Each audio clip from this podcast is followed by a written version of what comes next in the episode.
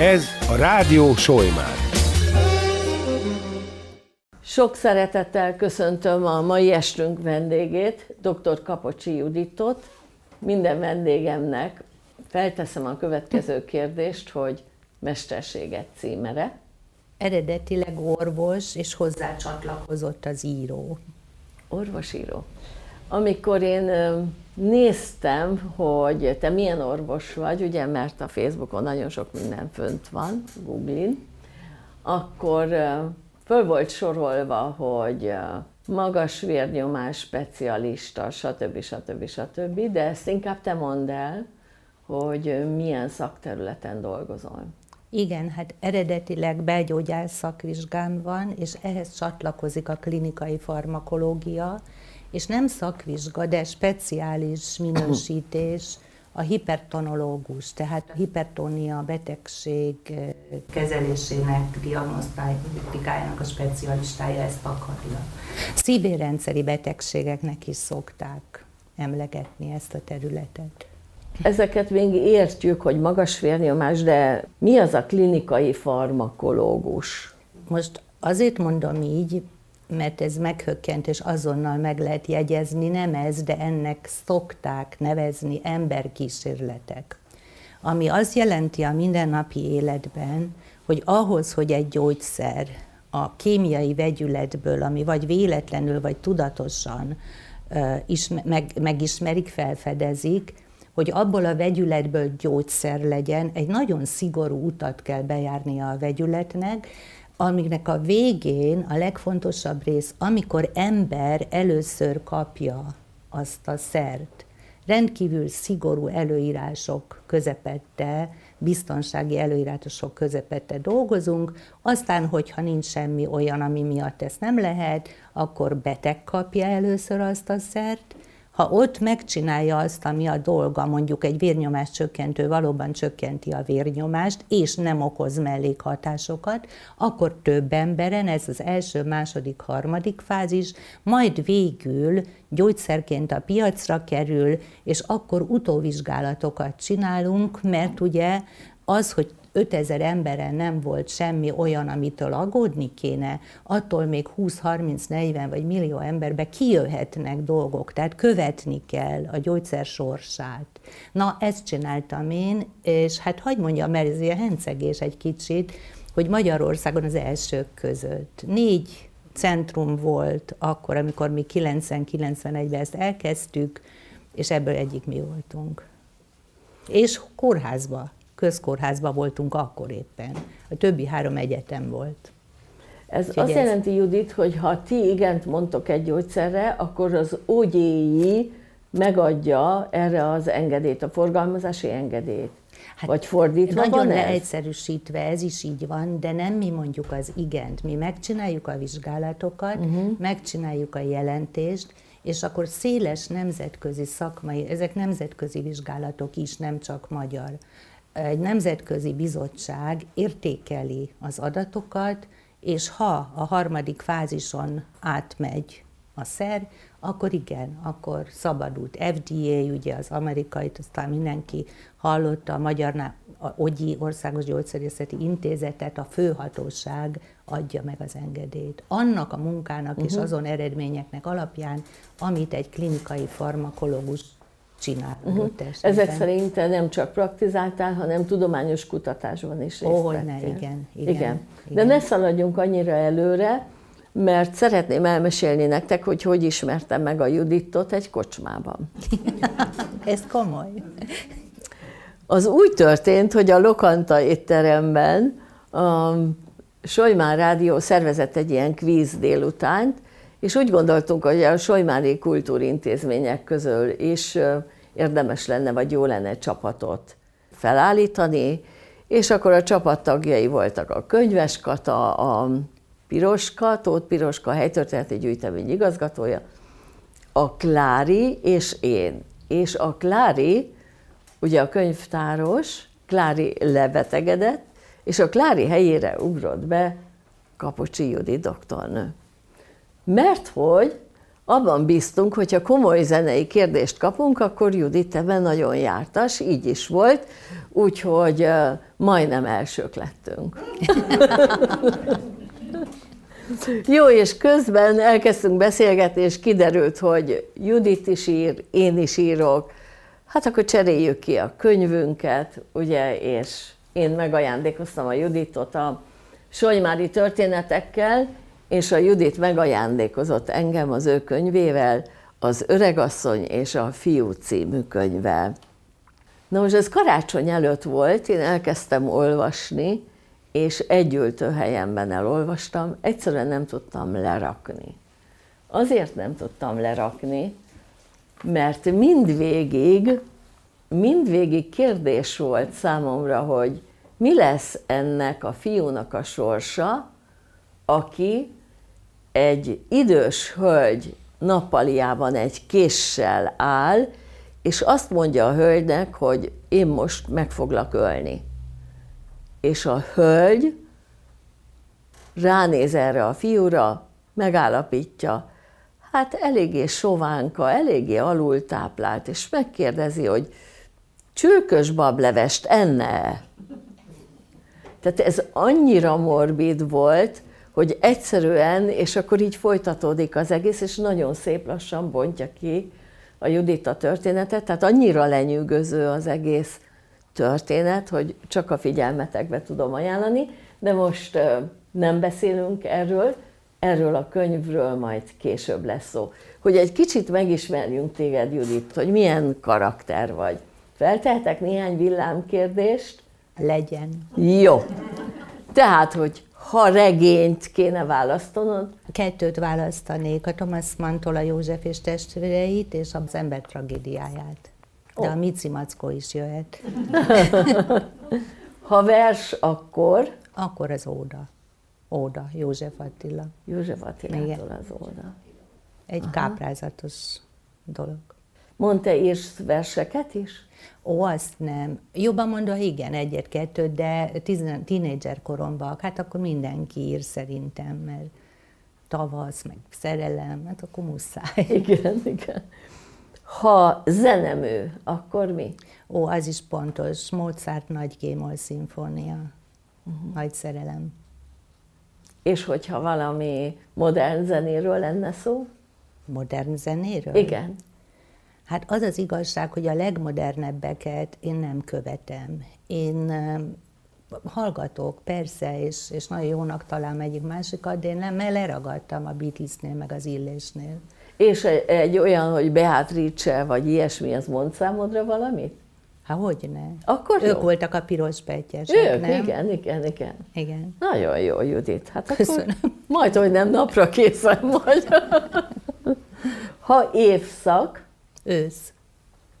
Ha virág, Frézia. ha szín, Ez már nehezebb, a földszínek. Aha. Tulajdonképpen egy párat viselek is belőlük éppen most is. ha étel, Hát imádom a cicegét, nálunk úgy hívják, a tócsni, a mackó, a krumpli lángos és a rántott zellert. Cicege, még soha nem hallottam ezt a A mi vidékünkön így hívják. Igen? A nagy, nagyanyám Vas megyei volt, lehet, hogy onnan származik. Aha. De tudod, miről beszélek? Le kell Tudom, reszelni, igen. Akkor... Igen, igen. igen. Imádom. Ha bor, Száraz, fehér, somlói. ne rohanjatok haza, mert hozott egy üveggel. Ha szabad idő, Én nagyon szeretek beszélgetni, barátokkal is, tulajdonképpen új helyzetben, ismerősökkel is, de, de fontosnak tartottam mindig a sportot, az olvasás, az messze-messze elől van, zenét hallgatni, szóval sok minden van. De a mozgás, a sport, meg a zenehallgatás az nagyon-nagyon fontos, és a barátokkal, családtagokkal is beszélgetni, nagyon szeretek beszélgetni. Tesztelni fogjuk ma este. És hogyha újra kéne foglalkozást választanod, Nem tudnék jobbat.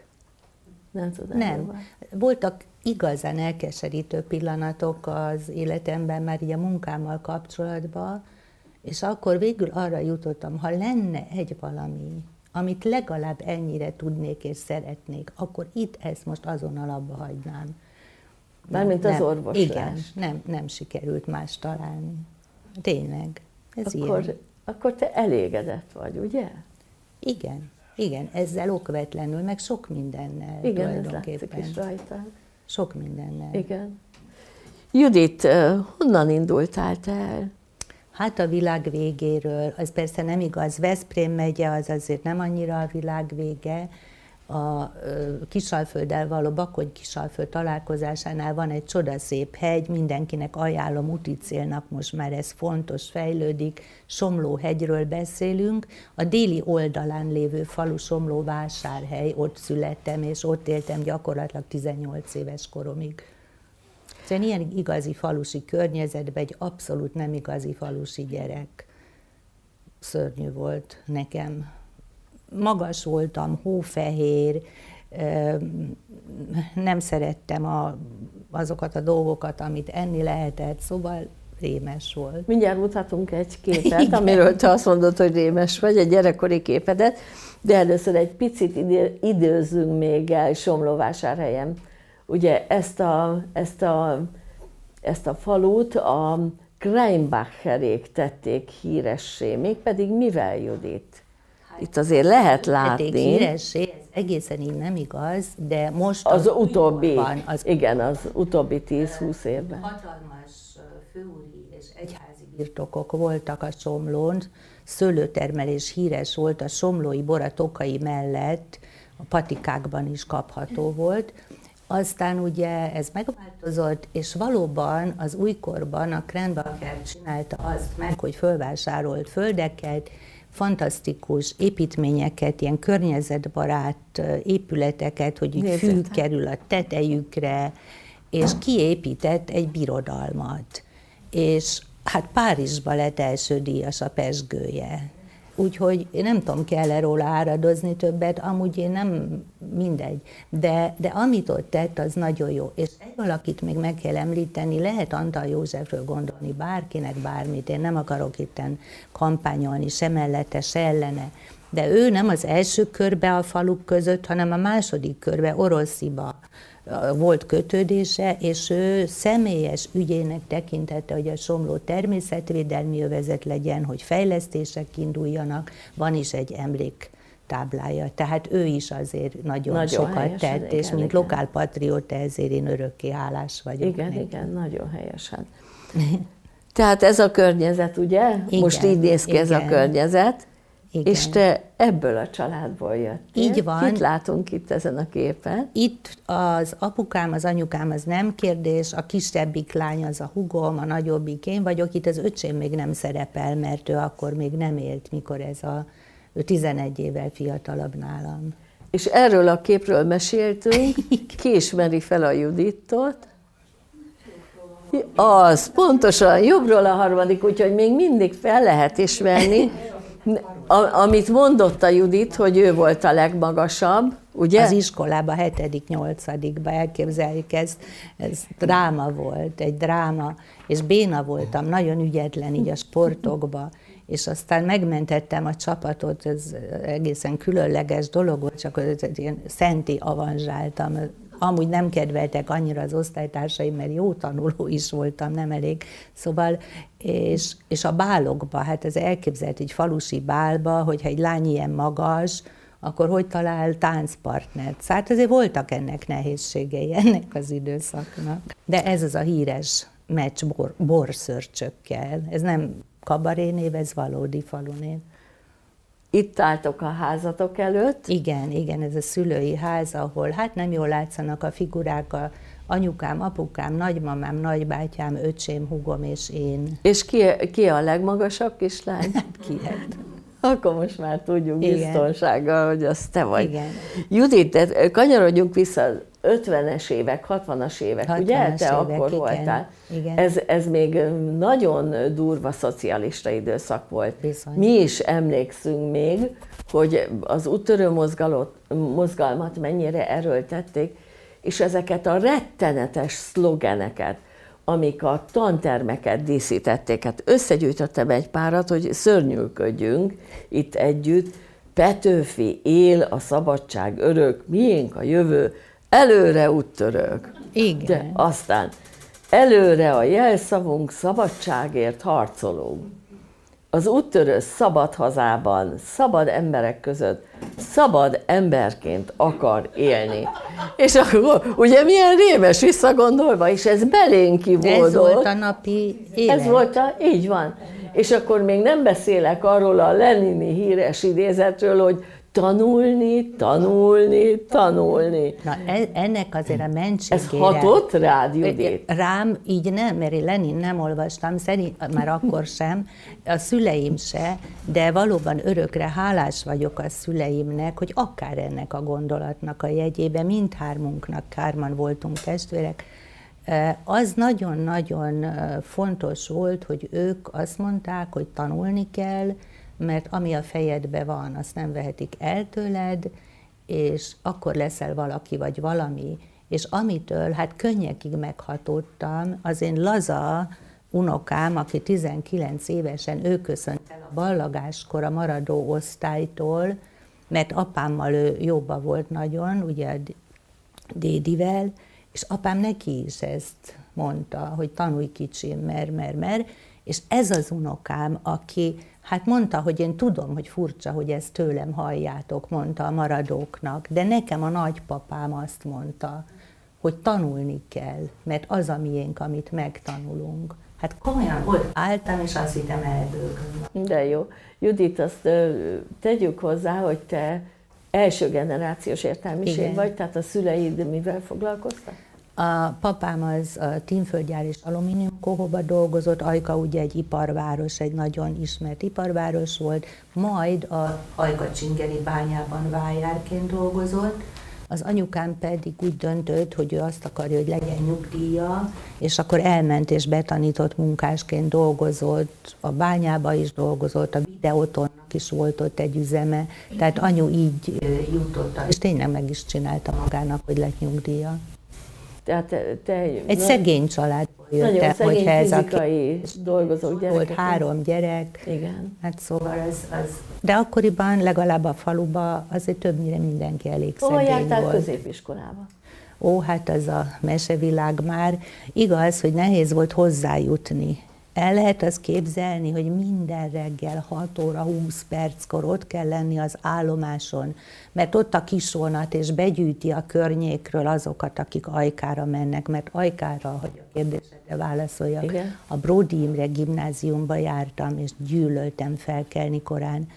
De ezt leszámítva, ez a négy év, hát Hát ez mese, mesebeli volt, imádtam oda járni. Ez a gimnázium, ez a gimnázium most, épülete, ugye? igen, igen. És hogy nézett igen. ki Ajka?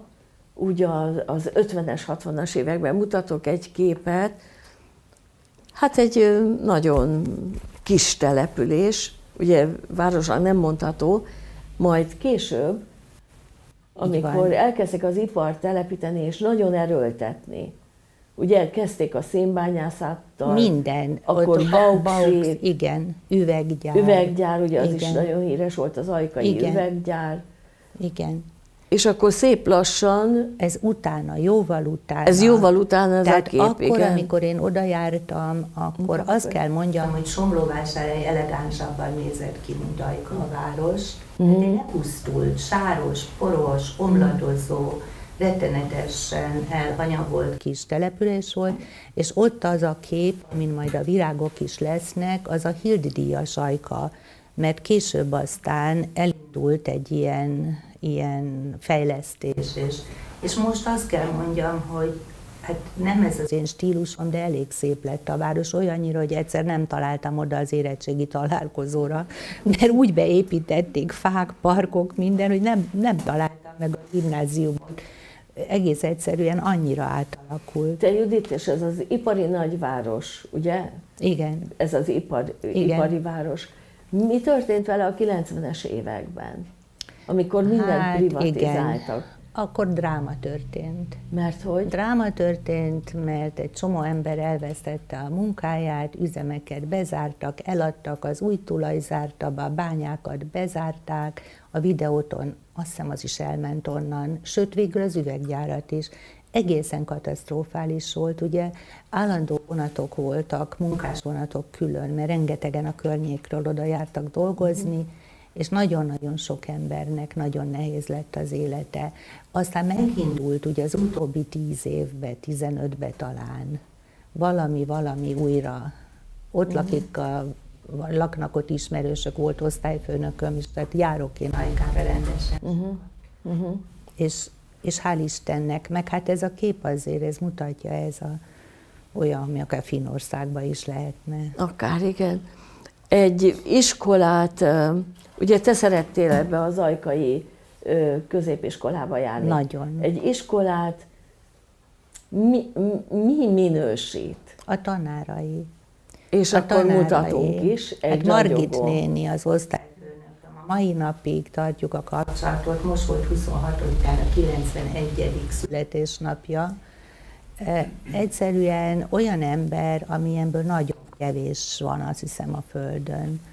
Okos, kedves, jó, csak a legvagányabb fiú is az osztályból csak anyánknak nevezte, egy kicsit szlengesen, de, de tényleg ilyen volt, és hát az imádott fizikatanárunk, a Johnny, akinek a rendes neve Márkus Károly volt, a Margit néni pedig Gálné Urbán Margit, Gál Zsigmonné, úgyhogy fantasztikus tanáraim voltak, nem csak ők, de ők voltak a fő, nekem a fő kedvenceim de nagyon, az egész, nagyon jó volt a tanári kar. Egy viszonylag új gimnázium volt, és nagyon lelkes, lelkesen csinálták a dolgukat. Én, aki humán beállítottságú vagyok, rettenetesen szörnyűek voltak a fizika és a matek óráink a gimnáziumban, és te meg olyan szépen mesélsz erről a fizika tanáról, meg a fizika óráiról. Igen, így, így volt. Mi, miért volt különleges ez a, ez a tanár? Azért volt a Johnny különleges, mert tökéletesen olyan volt, mintha nem is egy tanár lenne. Utált feleltetni. Nem, azt mondta, hogy ő senkit nem buktat meg, de akit nem érdekel a fizika, az maradjon csöndbe az órán. És szeretett ilyen villámkérdéseket föltenni, hogy például miért nem fagy meg a hó alatt a vetés. És ha tudta valaki, és volt ilyen neki 30, 40, 50 akárhány, az kapott egy pontot, és 5 pont egy ötöst. És egyszerűen nem tudtuk addig, amíg hát nekem ugye felvételiznem kellett fizikából, egyetemen fizikát kellett tanulni, a világon semmi gondom nem volt. Tehát akkor jöttem rá, hogy észrevétlenül ő fantasztikusan sok mindent megtanított nekünk. Csodálatos, mennyi ilyen tanár kéne igen, most is, igen, ugye? ez fantasztikus. Ezek a régi vágású tanárok hiányoznak bizony. Hát itt egy búcsúkép, ugye? Igen. Érettségizik a kislány, és hogy, hogy az orvosi egyetem? Hogy jut az eszébe valakinek ajkáról, egy vájár családból azt mondani, hogy az orvosi egyetemre szeretnék menni. Hát ez olyan messze volt. Onnan, nagyon, nem Judi? Nagyon. Csillagtávolságra, de volt Elemér bácsi, a körzeti orvosunk. És az nem jó történet, hogy, hogy beteg valakinek az apja, de az apu beteg volt, és az Elemér bácsi jött gyógyítani, és injekciókat kapott.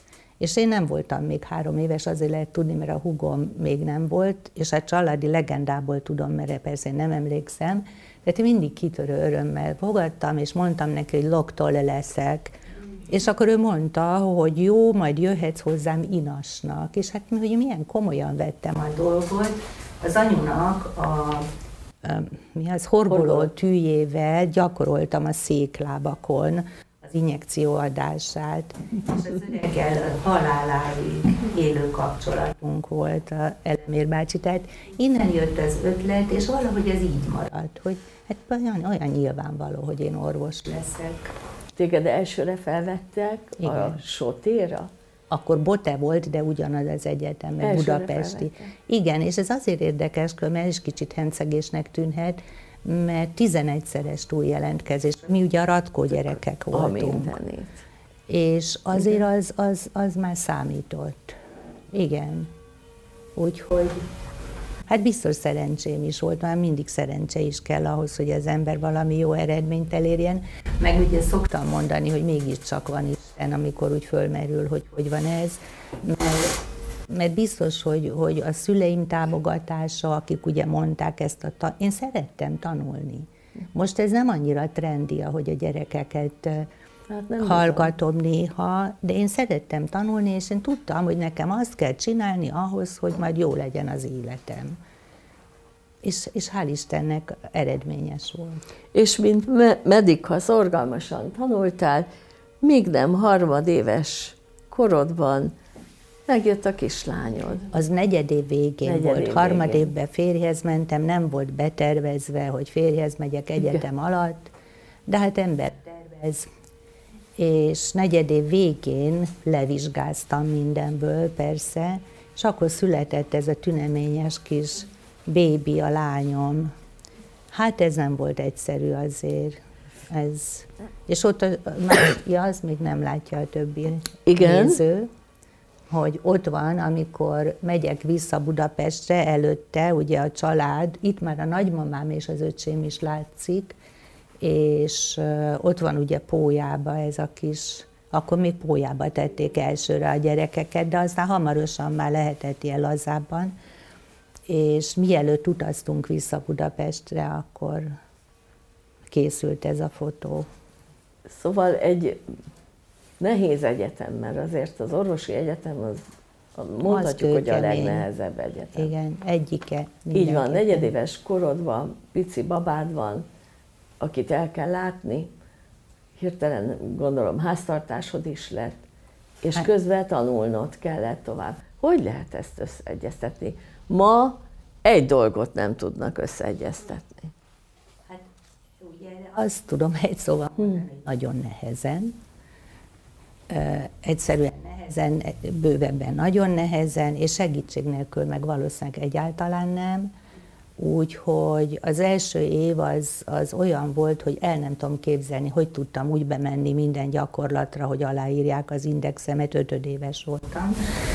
Hatodévben viszont az anyukám kivett egy év fizetetlen szabadságot, hogy én ezt a cselédkönyves orvosi évet végig tudjam csinálni, mentőztem is akkor, és hát soha-soha nem tudom meghálálni a hugomnak, aki egyetemista volt, Kata barátnőmnek, annyi Kata barátnőm van, ő is Kata, aki főiskolás volt, Lenkének, az albérlet háziasszonyának, egyszerűen mesebeli volt, ahogy, ahogy, ahogy annyi a nehéz helyzetekben annyiszor kaptam segítséget, hogy én el is határoztam, hogy ez egy jó kör, ebbe jó benne lenni, és amikor én olyan helyzetbe kerültem, és az a mai napig így van, hogy segíteni kell, vagy tudok valahol, akkor nekem nem gond azt mondani, hogy igen és persze, mert hogy valahogy ez így adódik vissza, vagy így ér, így ér körbe. Tehát ez egy nagyon fontos dolog, azt hiszem az emberi kapcsolatokban. Judit, ez a regényedben is visszajön, ugye? Ennek a fiatal fiúnak is az öregasszony, aztán majd később beszélünk, hogy milyen áthallások vannak közted, mert meg a regénybeli öregasszony között, hogy ennek a fiúnak is mindenképpen segíteni szeretett volna az öregasszony. Így van. Ugye? Fantasztikus. Jó, Judit, és summa cum laudéval elvégezted az orvosi egyetemet. Igen, így volt. Hát kérem szépen, a doktornő. Elkezdődik a karrier, ugye? Igen. Gyógyítottam, oktattam, kutattam. Légy szíves, foglald össze, hogy mennyi mindent csináltál, és mennyi minden szakterületen értél el sikereket. Mert azért te voltál az Anatómiai Intézetben. Ott kezdtem, igen. A igen, híres sor... Szent Ágotai Anatómiai Intézetben, talán őt még ma is ismerik, világhíres tudós volt, és egy igazi nagy ember a, a klasszikus nagyok közül egyik utolsó.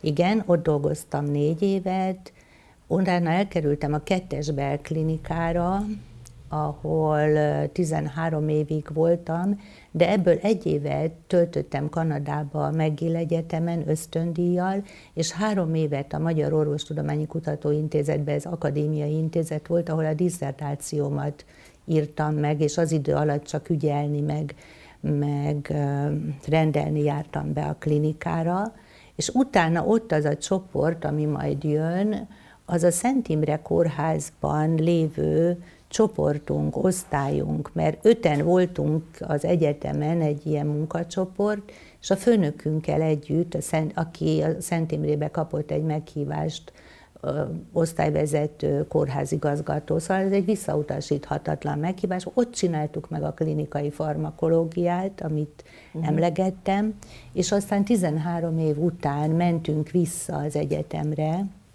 mert meghívták a pályázatra megint csak a, a főnökömet. Úgyhogy én a Szent Imrébe jutottam el a főorvosságig, a ranglétra összes, hogy mondjam, lépcső, igen, megjárva, ami, hát igen, ezért a mi szakmánkban ez elég gyakori, hogy így kell csinálni, uh-huh. és aztán az egyes belklinikára mentünk vissza, igen, ahol, már ahol láttunk már egy Ott képet. volt így az van. előbb, igen, ez a igen, bejárata. Igen. És ott voltál igazgató helyettes? Így van, így van. Ott ö, tovább ment ez a dolog, egyetemi docens, habilitált egyetemi docens, az ugye azt jelenti, hogy intézetvezetőnek is kinevezhető. Tehát régebben magántanárnak nevezték. És én voltam 7-8 évig az igazgató helyettes, igen, ebben az intézményben, és hát csináltam az oktatást, a gyógyítást, a kutatást, és hát későn ugyan, most nem akarok ilyen szöveggel jönni, hogy mert a nőknek nehezebb, egyébként tényleg nehezebb, de mégis az egyetemen is csak eljutottunk odáig, hogy azért a munkámat elismerték. Itt a rektor éppen a kiváló oktatódíjat adja át nekem, aminek meg azért örültem őrületesen, mert ez a hallgatók nagy része, a hallgatók visszajelzése alapján. Tehát ez az egyik legértékesebb dolog az egyetemen, uh-huh. de kaptam kiváló oktatót is, sőt, a legutóbbi, most már magánrendelést csinálok csak egy cégnél, kétszer egymás után az évorvosa díjat kaptam. Tehát azt kell mondjam, hogy minden részén a munkámnak, a, tud, a kutatásban és az oktatásban és a beteg e, ellátásban is igazán jó szintet sikerült elérnem. Szóval... És az igaz, Judit, hogy az évorvos hát kizárólag a páciensek visszajelzéseinek igen, igen, igen. köszönhetően kapja meg igen, az ember. Igen. Öm, felolvasok, hogy mi, mit írnak rólad a paciensek. Igen. Megengeded? Igen, köszönöm. Azt mondja, hogy a doktornő nagyon kedves, közvetlen, szakmailag magas szintű támogatást kaptam, írja egy paciens, körültekintő, és a problémát nem zárta le csak egy találkozóval. Visszarendelt, értékelte az elért eredményeket, és újabb tanácsokkal látott el köszönöm. És még egyet, a tanárnő meglepő alapossággal nézte át előző leleteimet, aprólékos részletekbe hajlóan kikérdezett, türelmesen és hosszan vizsgált. Számomra váratlan, de nagyon részletes és testre szabott terápiát adott. A rendelés alatt meggyőzöttem, hogy egy nagy tudású és tapasztalt orvossal találkoztam, akit mindenkinek csak ajánlani tudok. Most Zaratusztának van egy nagyon jó idézete, hogy lehet gyógyítani, ki is vetítem, lehet gyógyítani igazsággal, meg, meg késsel, de a gyógyítások közül a legfontosabb a szó, ami az ember szívéből sugárzik. Igen, ez egy mi a gyönyörű idézet, és én ezt nem ismertem, de, de most, most azt mondom, hogy akár én is mondhattam volna, mert akkor, amikor ott tartunk, hogy lehet a géneket vagdosni, olyan morfológ, hogy mondjam, mint a röntgen, ugye emernek a különböző változatai fantasztikus mértékben tudunk diagnosztikát, terápiát, mindent csinálni.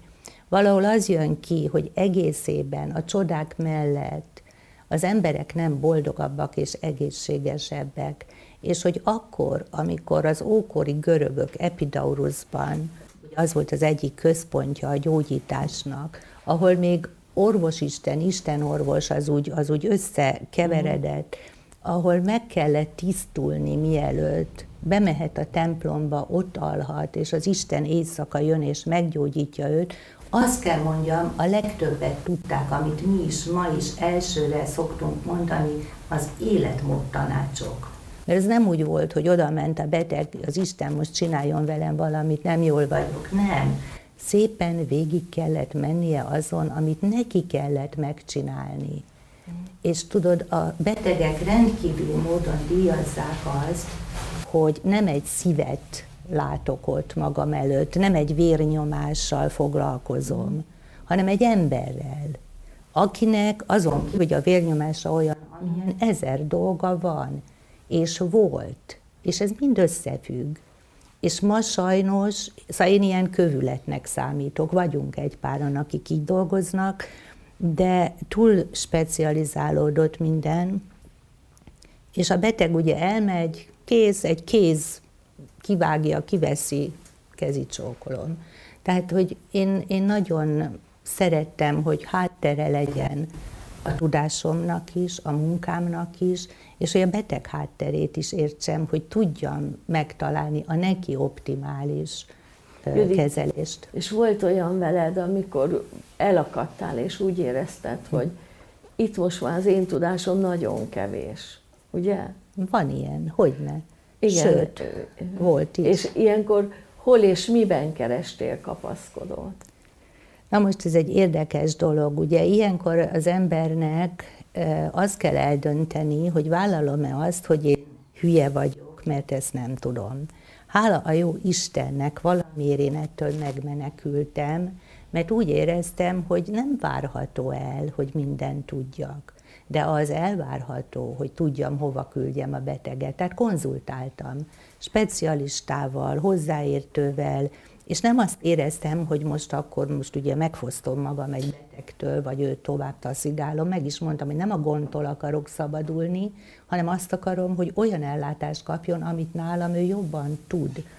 És hát volt egy slang, ami így utólag köszön vissza, hogy amikor ilyen tétova vagy vagy nehéz helyzetben éreztem magam. Úgy próbáltam a saját legjobb tudásom szerint persze eljárni, utána nézni, olvasni, minden, csak azt mondtam, hogy Isten kezében vagyunk. Mert van egy pont, ahol az ember ezt mondja, és az utóbbi időben, ehhez nyilván idősebbnek kell lenni, gondolom, hogy az ember valahogy a dolgokat máshogy szemléje, az utóbbi időben, és ez azért már évtizedekben kifejezhető ez az utóbbi idő, egyszerűen megtanultam hálás lenni, hálát adni azért, hogy, hogy ezeket a dolgokat csinálhattam, csináltam, hogy meg tudtam azt tenni, hogy nem én vagyok a legokosabb, és nem éreztem, hogy ettől most én rosszabb lennék. Szóval igen, ez valami olyan dolog, hogy az ember eljut addig, hogy mégiscsak van Isten. Jó. Menjünk csak tovább az otthon, édes otthon. Igen. Ugye ezzel a klasszikus kérdéssel gondolom sokszor találkoztál már az életben, hogy hogyan lehet összeegyeztetni egy karriert építő orvosnőnek a gyereknevelést, a családot, a háztartást és mindent, ami ezzel összefügg. Mert hogy te egy remek háziasszony vagy, nagyon jól főzöl, gyönyörű a kerted, mit mondjam, és sportolsz, vagy sportoltál, amíg meg lehetett ezt tenni, és így tovább. Tehát ez, és van egy kislányod, ugye, a férjed hozott a házasságba még kettőt, két gyereket, és öt unokád, és ahogy látjuk, az unokák sincsenek háttérbe szorítva, mert minden unokának írtál egy könyvet, személyre szabottan, egy mesekönyvet. Tehát ez, ez egy olyan penzum, hogy lehet ezt összeegyeztetni? Ezen.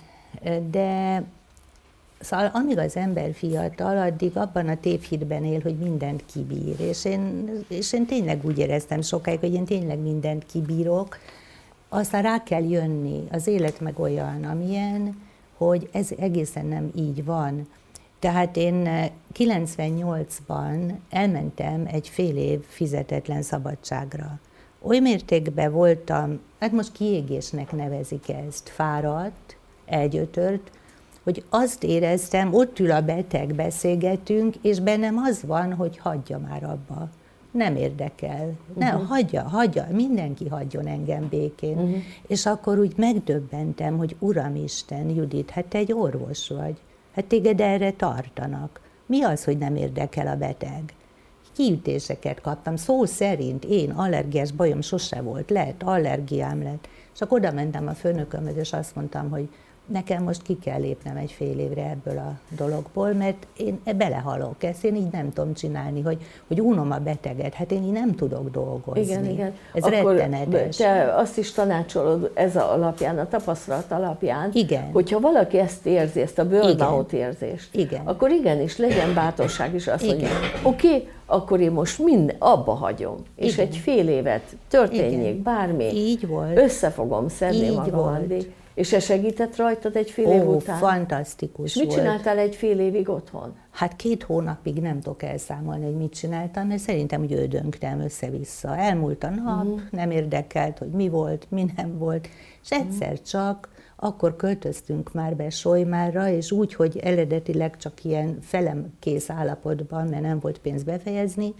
és akkor elkezdtem, akkor már az adósságokat le tudtuk, hát, hát függöny kéne az ablakokra. És akkor elmentem függönyt venni az ablakokra, és így tovább. Uh-huh. Végre találtam egy embert, megcsinálta a kertet közösen, meg ilyeneket, ilyeneket, uh-huh. és ez nagyon-nagyon jó volt. És rájöttem arra, ami hát nem nagy, nem nagy kunst, ezt tudtam, csak a valóságban nem volt ez meg sokáig, hogy magunknak magunk állagáért tenni kell, felelősek vagyunk. Itt jött be az életembe a sport. Uh-huh, mutatunk is egy Amit képet mindenkinek nézett. tudok csak ajánlani, akár egészséges, akár beteg, akár fiatal, akár nem fiatal, mert az valami hihetetlen. Hát az a férjemmel van, Szent, Já, özét, Szent na milyen utca volt Jézus Mária, hát a memóriám, mindegy. Szent Királyi kupa, mert Szent Királyi utca volt az egyik a klinika mellett. És mi nyertük a párost. Hát onnan indultam, hogy egy labdát nem találtam el, szóval... Nem aztán voltál addig, egy sportos alkat? Nem voltam, nem, nem, Így nem. Van. Aztán és megtanultál síelni, és, és megtanultál teniszezni Igen. Igen. Mert hogy ez egy nagyon jó kiegészítés, ez egy hihetetlen, és sokat adott, és, a, és, mm. a, és az emberekkel való kapcsolat újra csak, mikor idejöttünk Solymárra, de azt hiszem, az, az akkor már elébe vágok a dolgoknak. Igen, Judit, egy picit még nézzük meg az még otthont, édes az otthont, igen, a mert eldicsekedhetsz a kislányoddal, igen. igen akinek három. három diplomája van, és három gyereke van. Igen. És ezt az otthont varázsoltátok Igen. itt Solymáron. Igen. Magatoknak. Azt mesélted, hogy 1995-ben végre hazataláltál. Hát ez számunkra nagyon, ez, nagyon tetsző, és ez hogyan kell érteni? Ez, ez nagyon fantasztikus volt. Ugye el akartunk jönni Budapestről. Nagyon hasznos volt ott lenni, amíg minden a szomszédba volt, nem volt autónk, nem volt semmi, nem volt, de, de úgy könnyű volt élni, ügyintézni, és nem szerettem. Soha nem szerettem Budapesten élni. Hát én egy vidéki lány vagyok, úgy látszik, az is maradtam. És akkor, amikor a gyerekek kirepültek, kis tafíroztuk őket, akkor mindent eladtunk, ami maradt, hogy akkor valahol valamilyen kellemesebb, számunkra kellemesebb környéken fogunk élni. Kerestünk, kerestünk, kerestünk, másfél évig. Férjemnek volt egy vágyálma, mert ő olvasta a Kovai Lőrinc Varázsfény című könyvét, és soly már neki valamiért ettől ilyen nagyon szívügye lett. És egyszer este már úgy alkonyodott. Jöttünk le a tízes útról, és ott volt a hegy, a kivilágítás, és ez az egész, és akkor mondtam a férjemnek, de ez olyan, mintha hazamennék.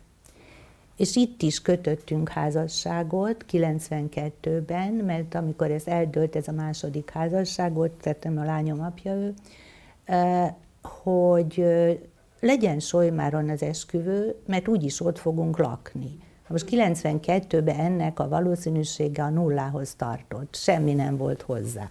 És a Mics János adott össze minket, valóban Solymáron volt az esküvőnk, és akkor áradoztam a főnökömnek, hogy én annyira imádok itt lakni. Nem volt ágyunk, a matracon aludtunk a földön, meg ilyenek. Szóval tisztel, ilyen diákos volt az egész. És akkor azt mondta, aki nem volt egy ilyen, hogy mondjam, lila ködös, vagy ilyen líraiba hajló férfi ember, persze, mert eddig mindig laktál valahol, most meg otthon vagy. És azt gondolom, hogy ennél jobban ez nem lehet megfogalmazni. Egyszerűen valami, nem tudom, a hely szelleme, és, és hát egy csomó jó élmény megerősített abban, hogy ez mennyire jó döntés volt. Hány éve élsz Sajmáron? Ez a 28 28 igen. igen. 95. Janu, ö, október 16-án költöztünk ide. Azért téged lehetett látni a templom téren, a hangkerbe bevásárolni? Hogyne, ne, meg a zöldségesbe, zöldségesbe. is. Nagyon jó barátságba kerültünk a Terikével is, meg a Bernadettel is, a Lacival, aki nem tudom hova lett Szóval nagyon, nagyon, nagyon... Majd megkérdezzük az Entai Hildát, ő biztos fogja Hát Hildával tudni. is, igen, Hildával igen, van, igen, igen, igen, meg a néniktől szoktam vásárolni, amikor itt a igen, közért ott, előtt szoktak igen, igen. ilyen saját igen. dolgaikat árulni. Úgyhogy nagyon-nagyon sok ilyen jó aranykoronára ráleltünk nagyon hamar. Hát kérem szépen, hát ha megtaláljuk azt a képet, igen, mert ott szoktunk ilyen családi összejövetelen összejövetelt rendezni. Hát itt az unokáim vannak a képen, a Moldován úr, meg, meg én mellett. És a legutolsó mesterségem címere vendége volt a Moldá- Moldován. Úgyhogy, és hát a könyvtár, Pisti? hát ki ne hagyjam hát a, és a könyvtár, könyvtár, hát az az Igen. fő hely volt az életemben, már kis gyerekkoromban is, Somlóvásárhelyen is és Katával ugye ott ismerkedtünk össze, aztán már szélesebb körben is dolgoztunk együtt. 12-ben, képzelt, kikerestem, 12-ben indult a könyvklub, előtte voltak novellapályázatok, és dolgoztunk együtt, Andi is járt a könyvklubba, hogy itt lévők közül Pista is járt a könyvklubba, és, és nagyon-nagyon, hogy mondjam, szerint legalábbis a többiek szerint, és ez egy nagyon jól működő dolog. Aztán jött a Covid, és akkor ugye minden egy kicsit megállt, Aha. de hogy annyi, annyi szinten lehetett kapcsolódni a faluhoz, a, az emberekhez, ami, ami nekem mindig nagyon fontos Hát igen, volt. mi is egy kocsmába találkoztunk, az is egyfajta, az is egyfajta szint. Ugye? Az is egy szint volt a kocsma, igen. Képzeld, ez egy jó kocsma. Én is, aki írok, azt találtam megfogalmazni magamnak, hogy, hogy az ember el, elért egy olyan kort, amikor vagy az arcunkra fagy a maszkunk, vagy bebáz, bebábozódunk, tehát elmagányosodunk, vagy pedig kiírjuk magunkból mindazt, ami foglalkoztat. És mm, én, én úgy voltam ezzel a Covid alatt, hogy mielőtt az arcomra fagy minden, és mielőtt bebábozódom, és megőrülök, akkor elkezdtem kiírogatni magamból azokat a dolgokat, amik, amik foglalkoztattak. Te hogy voltál ezzel az egész írással? Hát ez elég furcsa dolog, legalábbis szerintem, hogy én hosszú ideig a gimnáziumi dolgozatokon kívül nem írtam le semmit. Mindig érdekelt az irodalom, művészetek, irodalmi színpadra, szakkörbe jártam, sok egyéb más szakkör mellett, és egyszer csak föltűnt nekem, hogy foglalkoztat egy történet. És eltartott 10-15 évig, hogy ez a történet ment a fejemben, de nem írtam egy sort se. És 2006-ban, a két ünnep között karácsony, szilveszter, egyszerűen csak fölmentem a dolgozószobába, leültem a kompjúterhez, és ott volt a kész történet. És akkor így leírtam egy másfél hónap alatt kb. egy szuszra. Ez a kész a történet. Igen. Szóval nálam ugye így azt, volt. Aha, ugye azt tudjuk, hogy mindenki egy kicsit másképp ebben ír. Um, te úgy írsz, hogy minden megszületett a fejedben, igen. És csak le kell írni. És amikor beszélgettünk, mondtad, hogy volt egy-két novella, azért nem tudtad leírni, mert nem találtad az egyik főhősnek az arcát. Így volt. És egyszer csak hol is találtad? Hát a teniszpályán, hol máshol, ugye az egy Igen. olyan hely, ahol érdemes lenni, hogy csatlakozott hozzánk, ő tanult ott a szomszéd pályán, és mi egyel kevesebb négyesbe szoktunk játszani, uh-huh. és az edzője átszólt, hogy nem akarjuk-e kipróbálni őt. Hát öttan szabadkozott, tíze, jött persze, megláttam, és azt mondtam, ilyen nincs. Ez az arc az, ami kell nekem ehhez a figurához. És utána leírtam a novellát. Ez annyira jó, jó élmény volt.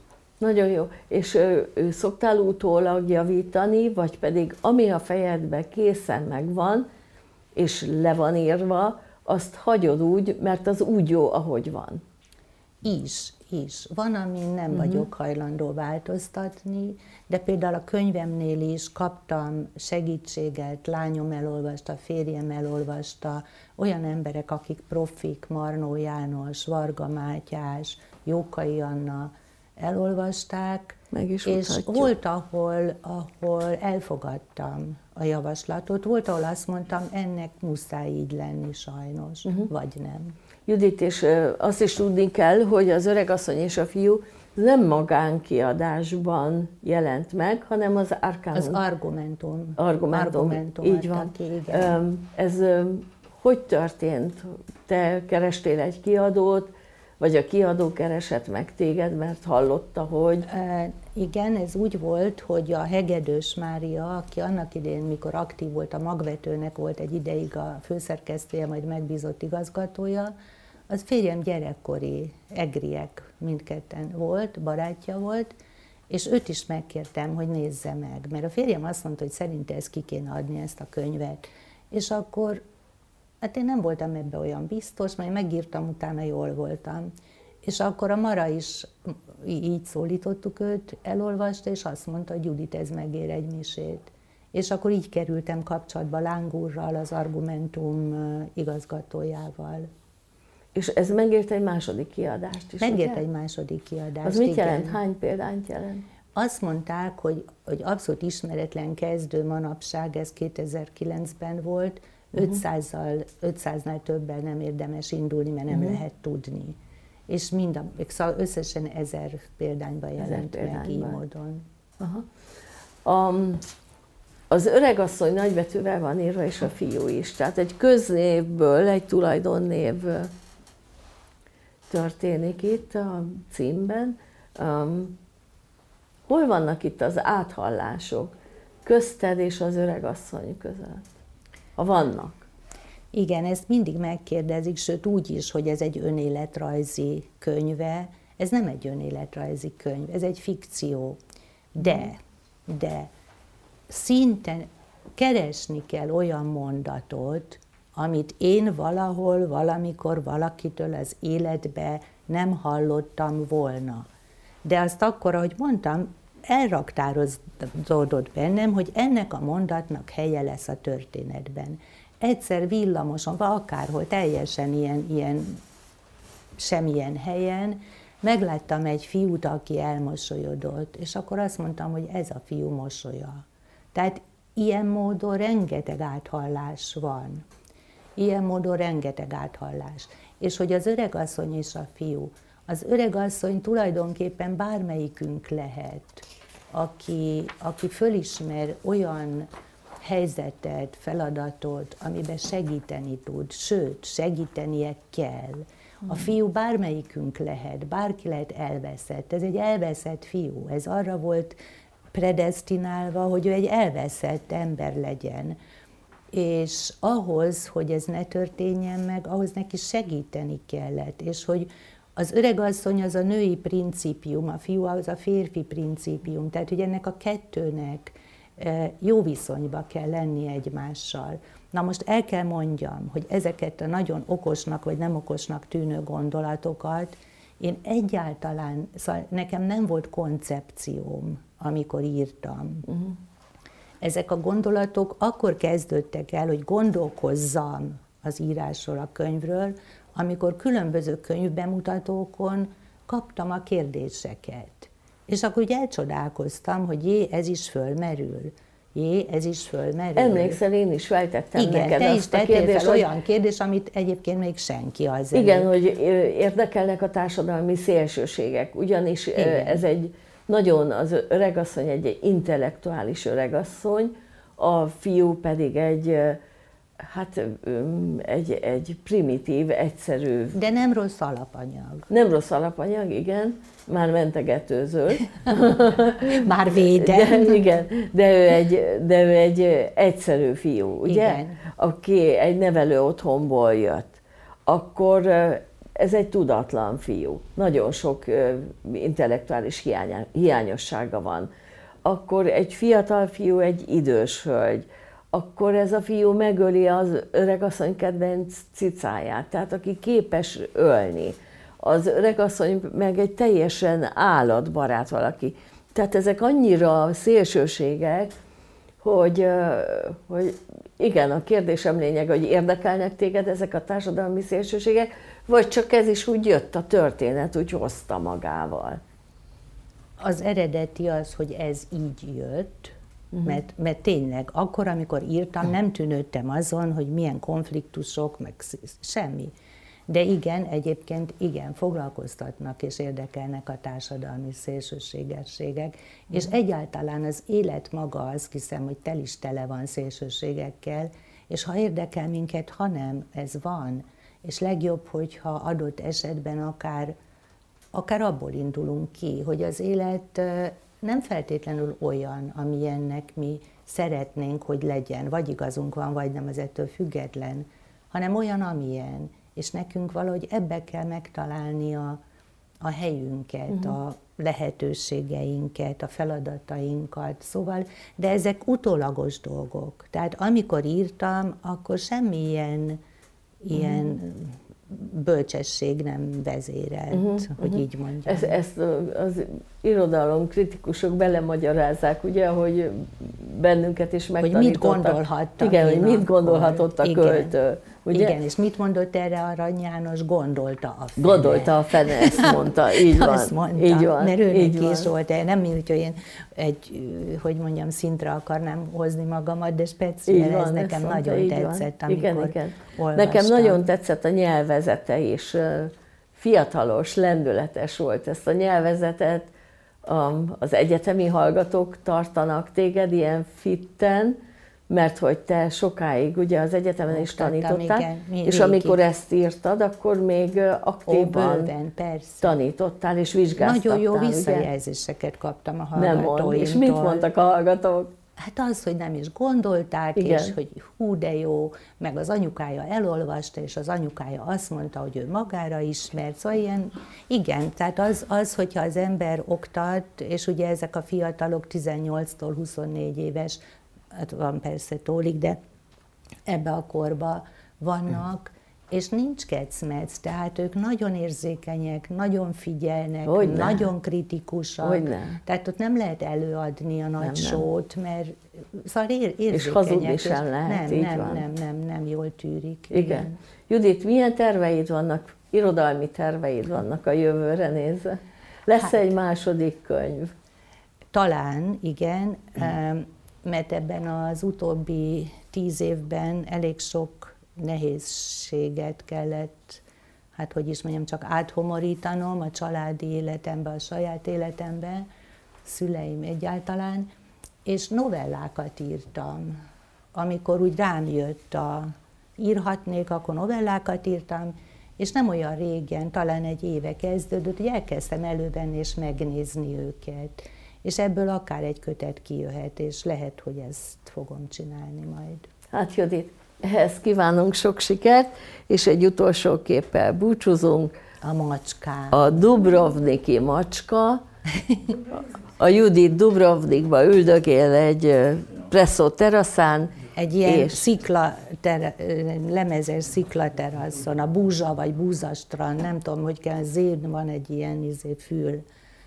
Igen, Igen, és ott a legvégén ülök, és álmodozom az utolsó nap, mert ugye el kell búcsúznom, életem vágya volt Dubrovnikbe elmenni, megvalósult, és utolsó délután elmentem sétálni, hogy a kedvenc helyeimet még egyszer meglátogatom, és ott ültem egyedül a szélén, és egyszer csak mögülem fölugrott a szembelévő székre egy cica, majd az asztalon át sétált, és belehuppant az ölembe. Hát ugye elkezdtem simogatni, ő ezt jó néven vette, és jöttek-mentek a turisták, és ott ámultak rajtunk, ahogy ott, ott vagyunk ezzel a macskával, és egy férfi kérdezi, hogy lefotózhat-e. Hát mondtam, persze, de akkor nekem is csináljon egy képet. És ez a kép történt, és megkérdeztem a pincért, hogy oda tartozik-e a cica. Mondta, hogy nem, nem, ez, ez csak just a cat, ez csak egy macska, hát van Dubrovnikba elég. Senkihez nem ment oda, és amikor én arra gondoltam, hogy most már lassan el kell indulnom, de még nem mozdultam, legalábbis tudatosan biztos nem, cica nyújtózott egyet, fölállt, úgy körülnézett, majd ahogy jött, azon a meredek sziklafalon elment. Úgyhogy őt befogadtam a macskáim közé. Gyönyörű, gyönyörű, ilyen teknőc mintás. Hány cicád van most? Hát most kettő van, de összesen hát kilenc plusz egy, ugye ő a plusz egy cica. sem lehetett hozni? Nem, nem, nem, csak úgy magamba, hogy ma, a macskámnak tekintem, mert olyan kivételezetten bánt velem. Hát Judit. Tök édes macska volt. Nagyon szépen köszönjük. Köszönöm én is. Látszik, hogy a kameráktól te nem jössz zavarba, mert azt tudni kell, hogy a Juditot előszeretettel hívják ezekbe a reggeli beszélgetős műsorokba, ahol a hipertóniáról Igen, kell beszélned, többnyire. meg egyéb ilyen komoly dolgokról, úgyhogy neked ez nem okoz nehézséget. Televízióban? Igen, igen. igen. Mert... Dunába szoktak hívni gyakran, de régen Bónum TV-nek hívták már. Katolikus, katolikus televíziót, televízió, most már meg egy bonyolultabb neve van. Reggeli mokka, meg ilyenek, A ugye? mokkában is voltam, igen, de igen. a a ridikülbe, a családbarátba, az almáriumba és ebbe a katolikus. Igen.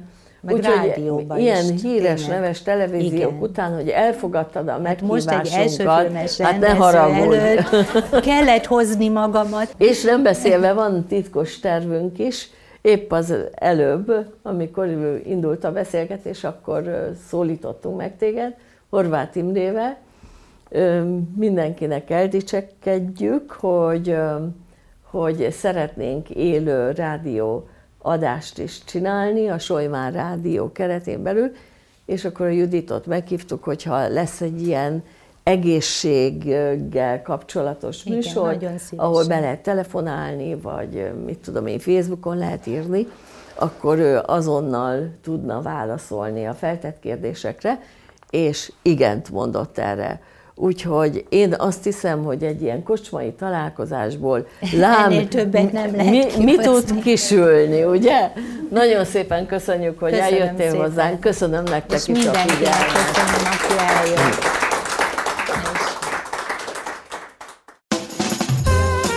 Itt a Rádió Sojmár. Ha szeretnél velünk rádiózni, jelentkezz!